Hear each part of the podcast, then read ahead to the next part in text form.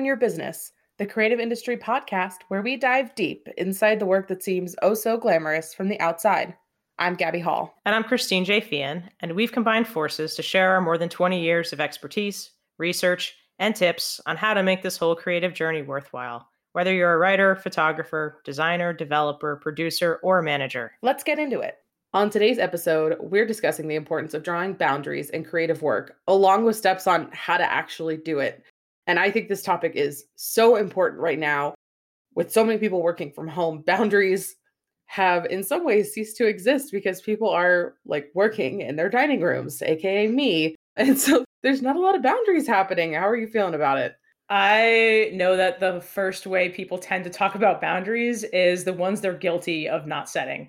And mm-hmm. this is probably why you're thinking of the lack of boundaries that are existing in a lot of people's work lives right now, uh, as so many people are in work from home situations that may not have a lot of experience with it.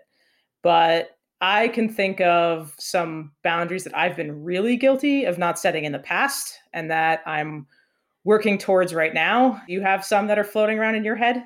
Yeah, you know, when I think of boundaries, I think of my own personal desire to like please and be there for people and and be the kind of employee that people want to like work with and recommend and they say she's committed to her work. And so I think my biggest boundary is is my time and around like making sure I'm not working 12 hour days every day and giving my chance to be a person outside of my job.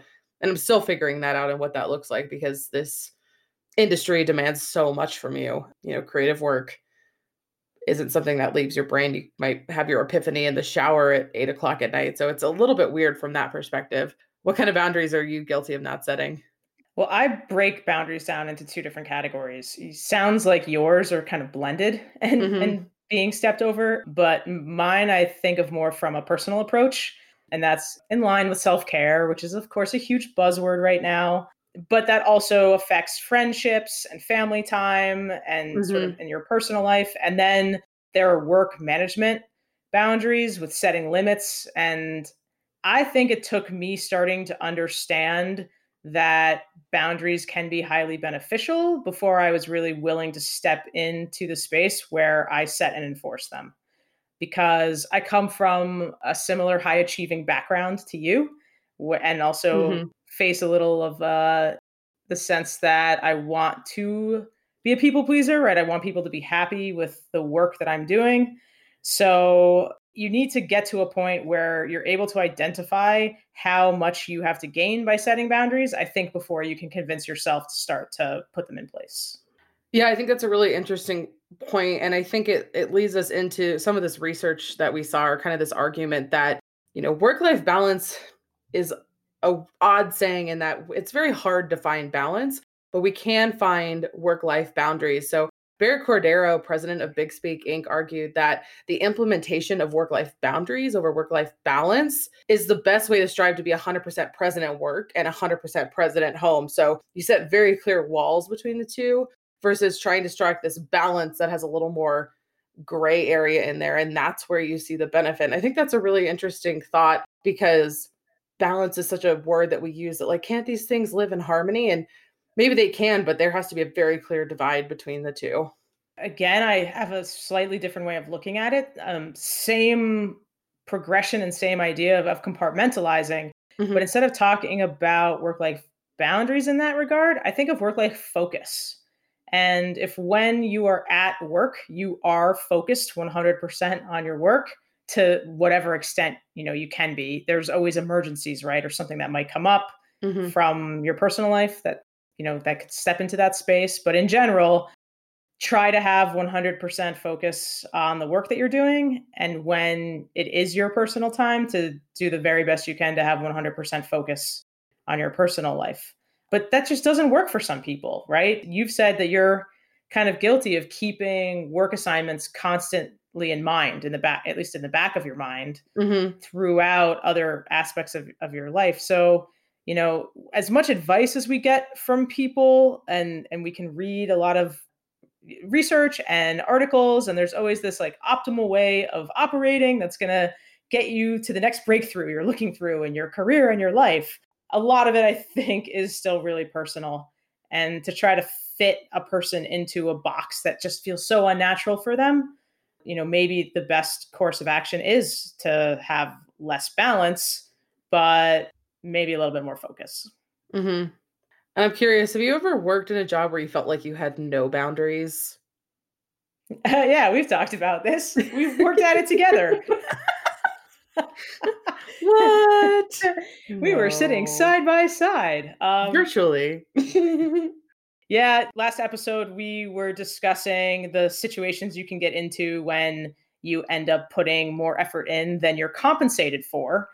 And that boundary also extends into the space when you're willing to do literally whatever it takes to do the best work possible because you're early on in your career or you know you're trying to make a good impression to mm-hmm. eventually advance and to operate in the space where you're literally trying to impress people like at all times mm-hmm. whew, exhausting super exhausting especially when you're waking up at like 3 a.m to watch world cup races overseas or running through villages you know trying to get from said race to the press room that's on the other side of the town and you have no transportation Mm-hmm. and it just feels like you're supposed to do whatever you have to to to reach a deadline while the institution that set that deadline has no idea the obstacles and amazing race-esque challenges you've had to overcome in order to file uh, yeah, we both have a lot of experience in that department, and I like to think that I am a recovering person that had no work life balance. Mm-hmm. You know, it's interesting when as we're having this conversation, it makes me think of Brene Brown, and it makes me think of this idea of like the stories we tell ourselves. So she tells a story. I think it's in her her Netflix special too, but I've heard her talk about it a lot. Where she's hanging out with her husband, they have this interaction, and she's not getting the reaction she wants and so she starts making up the story in her mind, right? And I think it's the same thing with work sometimes. We tell ourselves this story about expectations or like, oh, I need to be always on because this is a very high intensity work environment. But that may not be the actual case. And so I think having like a reflection moment too to say, like, do I need to be working till eight o'clock at night? Like, is anyone's life on the line? 100% of the time in the creative industry, like, no one's going to die. We're not doctors. And so telling ourselves the appropriate stories is super, super important because I think it it helps us not spiral out of control, but it's also really tough to self-reflect like that, especially when we all get so busy. And we're not advocating for sloppy work uh, no. in, in any regard, but I think this a second part of that feeling also comes from the sense that you're being watched at all times. So mm-hmm. if you get an email or you get pinged on Slack or something late in the evening, maybe you have the assumption that you're supposed to give a response at that amount, at that exact time. Mm-hmm. And in reality, the person who sent that to you might have just said, "Well, I don't want to have to go to sleep with this on my, you know, in my head. So I'm going to send the message totally. before I go to sleep." But they don't expect you to respond, and then you get it late in the evening. You're like, "Oh my god, I just got this, and now I have to do something with it." Otherwise, I'm going to be judged for not being as committed or being lazy or. Uh, That's so why story- you use an email scheduler. That's the moral course. of that story. For management, yeah, but it, I mean, not everyone is always thinking through the effect that their messaging is having on the person that's receiving it. And totally. it is great to work in an organization where there is acceptance of email scheduling and people don't overstep those bounds. But I've heard 7 million stories of one that doesn't get respected. Oh, yeah. So it doesn't mean the recipient needs to take on the anxiety unless, you know, you're are actually curing cancer or mm-hmm. launching rockets or other things where mm-hmm. you need to be on. Oh, yeah. I mean, I'm curious. I know you've done a little research on this. Like, what are some of the reasons people don't set boundaries for themselves? I think similar to the examples that we've given from our personal lives, but one that stands out a lot and that people can do something about is because they don't see their managers setting any and you lead by example. 100% and organizationally when there's a complete breakdown of boundaries it's it often starts with leadership. And if leadership acknowledges none and has none and you know steps into this workaholic space, then that sets a tone for the entire company. And then people feel like they're not allowed to not be available at all times or to time box things or to have any kind of boundary around their work, that it needs to be on this 24 7 cycle. And the risk of that is if you give space for work to exist at all times of the day, uh, there is a, a theory in work management called Parkinson's Law, which is that the work you're doing actually will expand to fill the time that you allot to it. Mm-hmm. So if you tell yourself, I'm going to give myself 12 hours to write a draft of this blog post, surprise, surprise, it's probably going to take you 12 hours. Now, you might procrastinate for some period of time before you sit down to get started, but that procrastination time is built into the workspace. So if you can condense, and, and you notice this, people tend to get so much more done literally when they don't have time to do it. Mm-hmm. It's true. So, so if you give yourself, you know, in the workday or work week, too much time or you or you let there be time bleed into other spaces and areas of your life the work will just seep its way in there it works its way into all those little cracks and crevices yeah, and I think what's interesting about that is that'll often happen, in my opinion, to your point about seeing other people do it. It'll happen most when you see other people being like rewarded or validated for like working some time on the weekend to get something done or whatever, because they're committed to the deadline. But, you know, we have to ask ourselves, like, were those deadlines unrealistic? Like, did we ask too much of someone? I think as leaders, we have to be aware of the fact of what we're rewarding and and validating as good work because to your point all of that trickles down and if we say oh it should take you 4 hours to do that you're going to fill that time but maybe that means it creeps into the weekend and that's not good either so it's all this balance of like leaders setting boundaries and employees setting boundaries and us all being more conscious and a little more caring for each other and how we're doing that because i i really feel like the creative industry is not great about boundaries one of the greatest pitfalls that we also need to be aware of is the fact that it is very difficult to hold yourself accountable for something.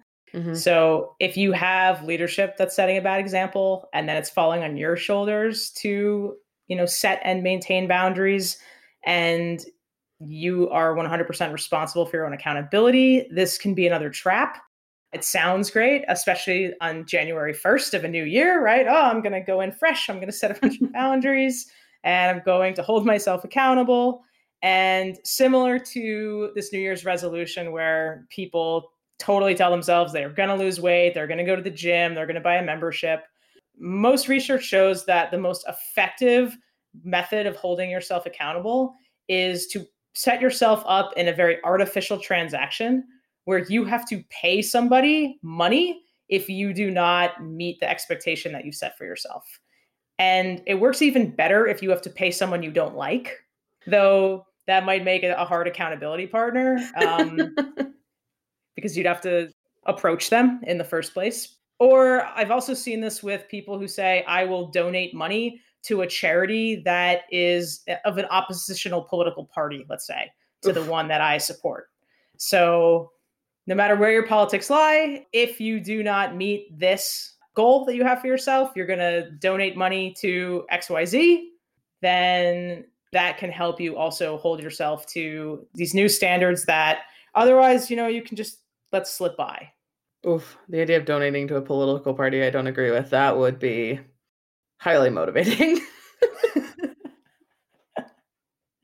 That's uh yeah, that's wild, but it ma- I mean, it makes total sense. I think obviously in that case, you still need the accountability partner to like be checking in with you and make sure that you keep up with it because it's an easy thing to promise yourself something and then be like, well, I didn't tell anyone, and so I'm not gonna do it. So if you take something away from this episode, make sure that you take away that you need to hold yourself accountable, but you need to tell someone, put it out in the universe so that the rest of the world can hold you accountable. It's important. And actually, like, not ask to be paid for the fact that you're holding yourself to that, but mm-hmm.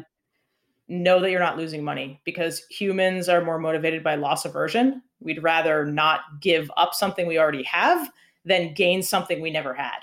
That's really interesting.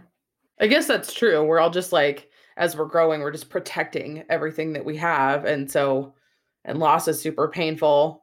And so, like, yeah, want the avoidance of pain is super motivating. That's, I guess it makes sense. It's kind of a depressing way to start the year, though. Just like lighting a fire under your ass, being like, well, here we go. Don't fuck it up.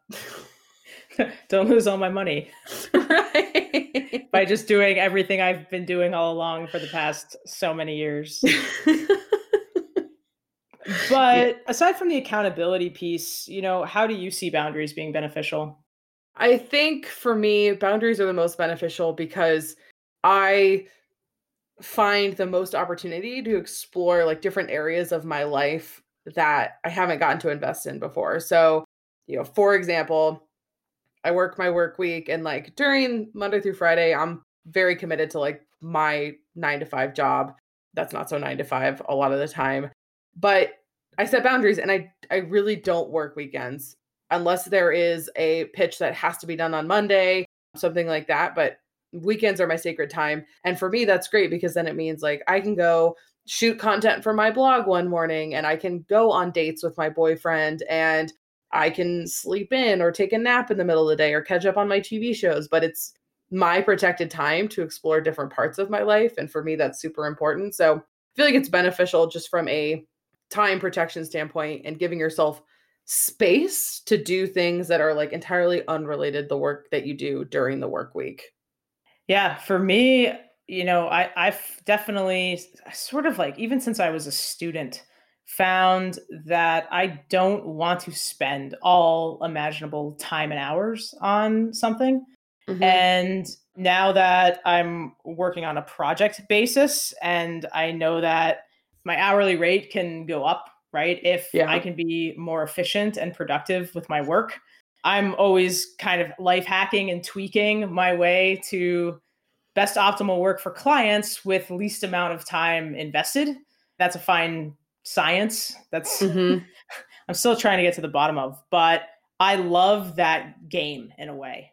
It's, you know, how can I deliver at a certain quality? And then I also see that if more time goes into certain processes, quality actually can decrease. Mm-hmm. So the benefit I see is if you know how to operate within boundaries very well, then you should be looking at higher quality work that gives you the freedom and flexibility to pursue other things that you like things you've talked about. And, Absolutely. and those and those activities it, it's sort of a circle that pays back into itself because those activities that you described can also help make you more creative. Totally. Well, and I think that's the craziest thing about like all of this. And I feel like maybe we touched on it in the last episode where you work and work and work and work, and then you don't do anything else, and then you're out of ideas and you're just like, I'm not creative anymore. There's nothing in there. And really, that's because you like didn't get up and take a walk. You didn't go talk to anyone who wasn't in a Zoom call, whatever it is. And so you're just in your little bubble and you're like, I can't think creative in anything anymore. Like, what's going on in the world? And so you have to give yourself those breaks to digest anything that's not related to your job. And that's where the good ideas come from. Always. That's why I say, like, sometimes you have your epiphany in the shower because, like, it's those times where you step away from the work in your computer where all of a sudden you're like, that's the tagline. I don't even want to go back in time to the days where there wasn't enough time to take a shower in the workday. I'm having flashbacks to like end of the World Cup race, uploading video, finishing the article, going to team captain, stuffing dinner in your face. On a phone call, on a phone call with the NBC production staff asking why the file hasn't come through because the internet is so slow. And they're on air, and if they don't get the interview in the next five minutes, it will have to air in the recap show. And it will oh all God. be for naught. Mm. yeah. All the glory days.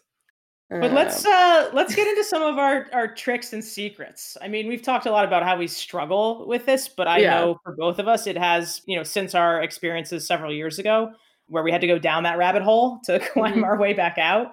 Uh, let's go through some of these tricks and tips that have helped us and that we also use in the management of those that we work with. So the first one point I want to make is about deadlines. Uh, Christine and I are both big fans of deadlines from our journalism days, and I think even setting personal deadlines is super important. I mean, Christine can attest. We even struggled after our first episode to then get this recording session on the books and finalize this outline and get to recording because there was so much other stuff going on in our lives. And so, one, we get to be each other's accountability buddies, which is always super fun. But having a deadline and being like, this is our drop dead date, we got to record this episode is hugely important for actually taking action and getting something done and setting aside the time to do it in an efficient manner. I like how uh, behind the scenes honest you just got with our listeners. But yeah, I mean that was a, it was fun to get to the point where we both realized if we didn't have a deadline, this could go on for all time to, yeah. to not necessarily hunt us down. We we were being too kind to each other to say no, we can do it next week, or oh, I understand, let's put it off, let's put it off, and then you get into a cycle of procrastination and putting off. So. Mm-hmm yeah, those deadlines. But I like to break deadlines up even into smaller chunks now. After doing a lot of work in agile methodologies, I've become a huge fan of time boxing. And yeah. time yeah, and time boxing, which I, I talk about kind of all the time right now because I use it in my professional life and my personal life. It is an awesome way of chunking up things that you need to do in very small, very specific amounts of time. So you can time box by 20 minutes or you can time box by two hours, but you basically say, I'm going to be fully focused on the task at hand in this amount of time. And you set a timer. And when that timer ends, you are done with that. So in the very final moments, as it's tick, tick, ticking away, there can be some stress, but that stress can be good. It can be highly motivational. And if you don't get your you know let's call it deliverable right to a level that you're happy with in that time frame it's not that like a bomb goes off and you just have to submit it and you have no choice. You can reflect on what you were able to do in that amount of time and then you can give yourself a new time box to work on it for an additional period. Are you using this in your agency or is this something you're just playing around with personally it's not an agency wide practice. Uh, we do have a few people at the agency that really champion the style of working, and I try to use it as much as possible within reason. I think we can all attest to the fact that you can want a time box, and then someone's like, "Hey, I need to hop on a quick call because X, Y, and Z is like all going crazy or whatever it is."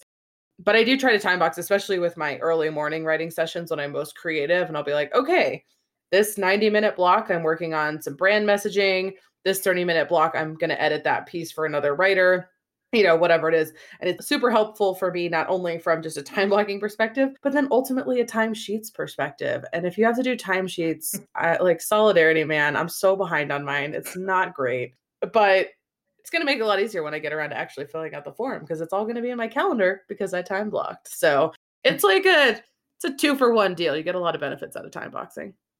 So then once you have set your deadlines and you have time boxed your day and you've gone through many, many, many days, it's really important to take a personal audit. Mm-hmm. And the personal audit can happen weekly, monthly, quarterly. I mean, some people do it at the start and end of every day. For me, that's probably a bit much, but I think weekly and monthly are the two most important, and always an annual. And if you're doing it well, the quarterly doesn't necessarily always have to be something on the schedule, sort of depending on the ebbs and flows of your calendar. I know mm-hmm. you're hitting a really tough quarter right now. Mm-hmm. Have you taken any personal audits, Gabby, through this process? I think unofficially, sure. I mean, you kind of look back at your week and you're like, oh, I had all these time boxes and then I ended up doing 15 other things for like 15 minute increments. So you didn't give yourself like a nice two hour chunk to really focus on something. So I wouldn't say I'm like super succeeding at it right now. But I think to your point, auditing is important because it gives you that acknowledgement of the fact that it's just you are imperfect, you're human, but then how do you fix that? Like, what steps can you take to protect that time and get with the work done that you need while also still attending to the needs of like the larger agency and the teams that you're working on and how they need you in real time. And so that's always a balance, especially I think in to your point, Q4, where it's I don't want to say dumpster fire, but it's like a little bit of a dumpster fire. So something that you just mentioned about like how do you actually get the work done you know especially being surrounded by coworkers reminds me of one of the banes of my existence of working in large offices which is mm-hmm. when anyone can kind of drop by your desk at any time and i know a lot of people have said that's why work from home has been so much more productive because there isn't this sort of lost kind of shoot the shiz time going mm-hmm. on uh, in people's days but you know, there's also the sense that you need to set physical and emotional boundaries with your coworkers. First, from not taking things that happen in the workplace personally to doing what you can to, res- you know, resist distractions and making conscious decisions like should you be friends with your coworkers? If you're in a position of leadership, this is really difficult. But being intentional about how you go about considering these boundaries with coworkers can also be super helpful. Yeah, it's interesting you bring up kind of this transition from when we were all in the office to many of us working from home because I do think early on my perspective was, wow, I'm so much more productive because I don't have people like stopping by my desk. And if you think about my desk at the office, just to paint the picture for everyone, my desk, you can literally see my whole screen for anyone that walks down the hallway because I'm right on the edge of the hallway. And so I'm like very, very exposed, which is good from an accountability perspective. You don't get distracted by social media or anything. But and you don't spend as much money online shopping during the workday. True. But I would say what I've realized over time is like one, I as a person really like the casual interactions, but two, now a lot of those like quick check-ins where someone might be like come by your desk and say, "Hey, like what's the status on this?" or "I was thinking about this project, like what do you think?" Those little interactions have now become meetings. And so now it's like, hey, can we do a quick 15 minute meeting? And then it's very easy for a 15 minute meeting to roll into a half hour because you start talking about other things. And so there's an element where I'm wondering is work from home getting, we've lost some of that efficiency because we're trying to like find connection again. And I think we're all trying to find that balance. But it's an interesting shift that I've noticed for me personally in the second half of, oh, well, I don't know if we're in the second half, fingers crossed, but second half of this year, shall we say, as we kind of navigate work from home and get more used to doing this. So finding ways to set boundaries like turning off Slack notifications has been really big or telling your team like, "Hey, I'm going heads down for a couple of hours. Like if you need me, send up flares because I'm not going to check Slack." That's been super super important for me.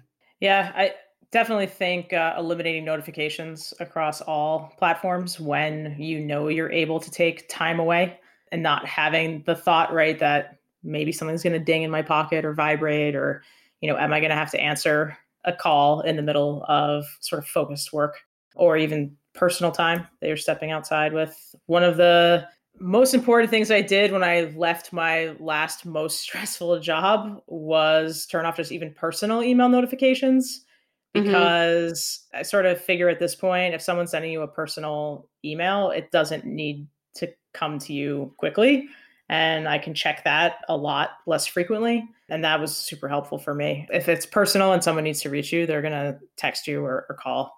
But it's true. But we were talking about earlier in this episode how people are very individualistic with how they approach boundaries and mm-hmm. and and what they want it to look like in sort of their work life balance. And Ellen Kossek, uh, she wrote this article uh, titled "Managing Work Life Boundaries in the Digital Age." And she's broken people down into three different categories based on how they prefer to set boundaries. So mm-hmm. you have a separator, we have the integrator, and we have the cycler. But I'm uh, dumb. Yeah. Sounds I, I ride a bike. Am I a cycler? No. Okay. So, so the separator is a person who follows the real traditional concept of work life balance where we were saying earlier that you compartmentalize and segment certain hours of your day for work and certain times for personal. So that would be that 100% focus on one or the other. We have the alternative, who is the integrator, and that's the one that's sort of constantly blending both worlds. So personal time works its way in throughout the day, business comes, you know, into your life even if you're at a personal event Mm-hmm. And maybe you're going to move back and forth between your worlds, but both of them are always going to be kind of ever present. And the third type of person is the cycler. And that's when you put special emphasis in it's almost like seasonal work.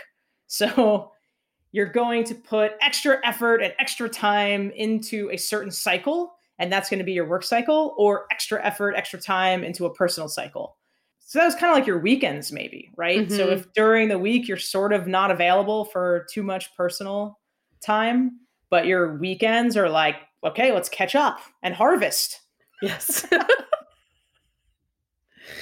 Absolutely. Yeah. You know, it's interesting because I think you, I can see elements of myself in all three of these, right? Probably like depending on where I'm at and like just the work cycle and like how insane things are. But I feel like I identify most kind of with the integrator because I have a very hard time focusing on work for like eight hours straight in a day. So I do find that I'll take like work three hours and then I might like take a half hour to go like make some lunch, walk around, like try to just like find a little inspiration. And so I feel like I try to do a little bit of both during the day. But I'm curious, do you identify with one of those types more than the others? I identify now with being a separator, but I'm a separator who cycles. so so there can be times that are super heavy work wise mm-hmm. um, but it's for work and then other times that are super heavy personal but it's for personal but i i try not to let too much blend together as much as i can. But i want to ask you if you had to be one of the other two which would be the hardest for you to become? Oh that's interesting. I ooh. So I think the easiest to become would be the cycler because I do love the idea of like just really going like heads down for like 2 months and working really hard and then having like 2 months off or something like that because I know there's industries that work like that. I think the true separator would be super hard for me just because I feel like I just tend to like flight between the two in my brain. You know, I tend to be like, oh, I'm thinking about work. And then the work triggers me to think about something personal. And sometimes I want to go like attend a lunch event or do something in the afternoon that's like personal or something like that. And so the idea of just like having blinders on and going 100% one or the other at any given time would be super, super tough for me. Yeah. I think the hardest for me to go back into would be full scale cycling, which mm, mm-hmm. is is what sort of was required in the work on on the professional ski circuit. And I feel like it's doable, but you know, we've, we've talked last episode a little bit about burnout. It's doable, but not sustainable for some people. And I'm mm-hmm. a person that it in the end it was not sustainable for. But there are aspects of it that I have found highly useful, and that's why I still continue to incorporate some of that into my schedule now. Mm-hmm. Yeah, I mean, I, what I liked about that that period of time was like, yeah, the winters from what like World Cup opener and Sölden October through April, like all we did was talk about ski racing, and it was like your life revolved around getting up really early and going to bed late, and like that, and traveling and driving around Europe, and it was super super intense. You just lived in work, but then you know when the summer hit, it was like okay so the big news is if someone retires or someone gets, gets injured, injured, doing something stupid or um, someone changes ski brands yes new ski brand new year always big news and so those were great because like to be frank those stories for the most part were like pretty easy you weren't killing yourself to get up in the morning like occasionally there was breaking news and you know you had to jump in but it did give you a lot more flexibility in the off season which was nice yeah, I think the only challenge was you just said the winter, which starts in October, but even really before that, probably more like September in the lead up. Yeah. And ends around April. And that's eight months out of the year. So mm-hmm, mm-hmm. it wasn't like a fair six month split, but you know, right. what are you what are you gonna do about it? But I would encourage all of our listeners to reflect back on the sort of the tips that we shared on how we have learned how to set boundaries and also to go through a self analysis of right now if you're a separator, an integrator, or a cycler, and if you should consider incorporating some aspects from those other personalities into how you're approaching your work. Yeah, and I think to that point, you know, I would love to hear from you guys, our listeners, what tips and tricks you have for setting boundaries. You know, Christine and I are two people in a very large industry. And so I look forward to hearing what tips you guys have for doing this because I'm always open to some creative solutions for how we can all be better about setting boundaries. Thanks for tuning in again to All Up in Your Business with uh, Gabby Hall and me. I'm Christine J. Fian. And just like last time, if you enjoy what you're hearing and you think that others could benefit from listening to, then share our podcast on your favorite social channels, rate us, or write a review, which is super helpful for us. And then next time, episode three, we will be discussing the inherent challenges and opportunities in performing creative work and what growth looks like over the course of a career in the industry. Until then, keep it creative.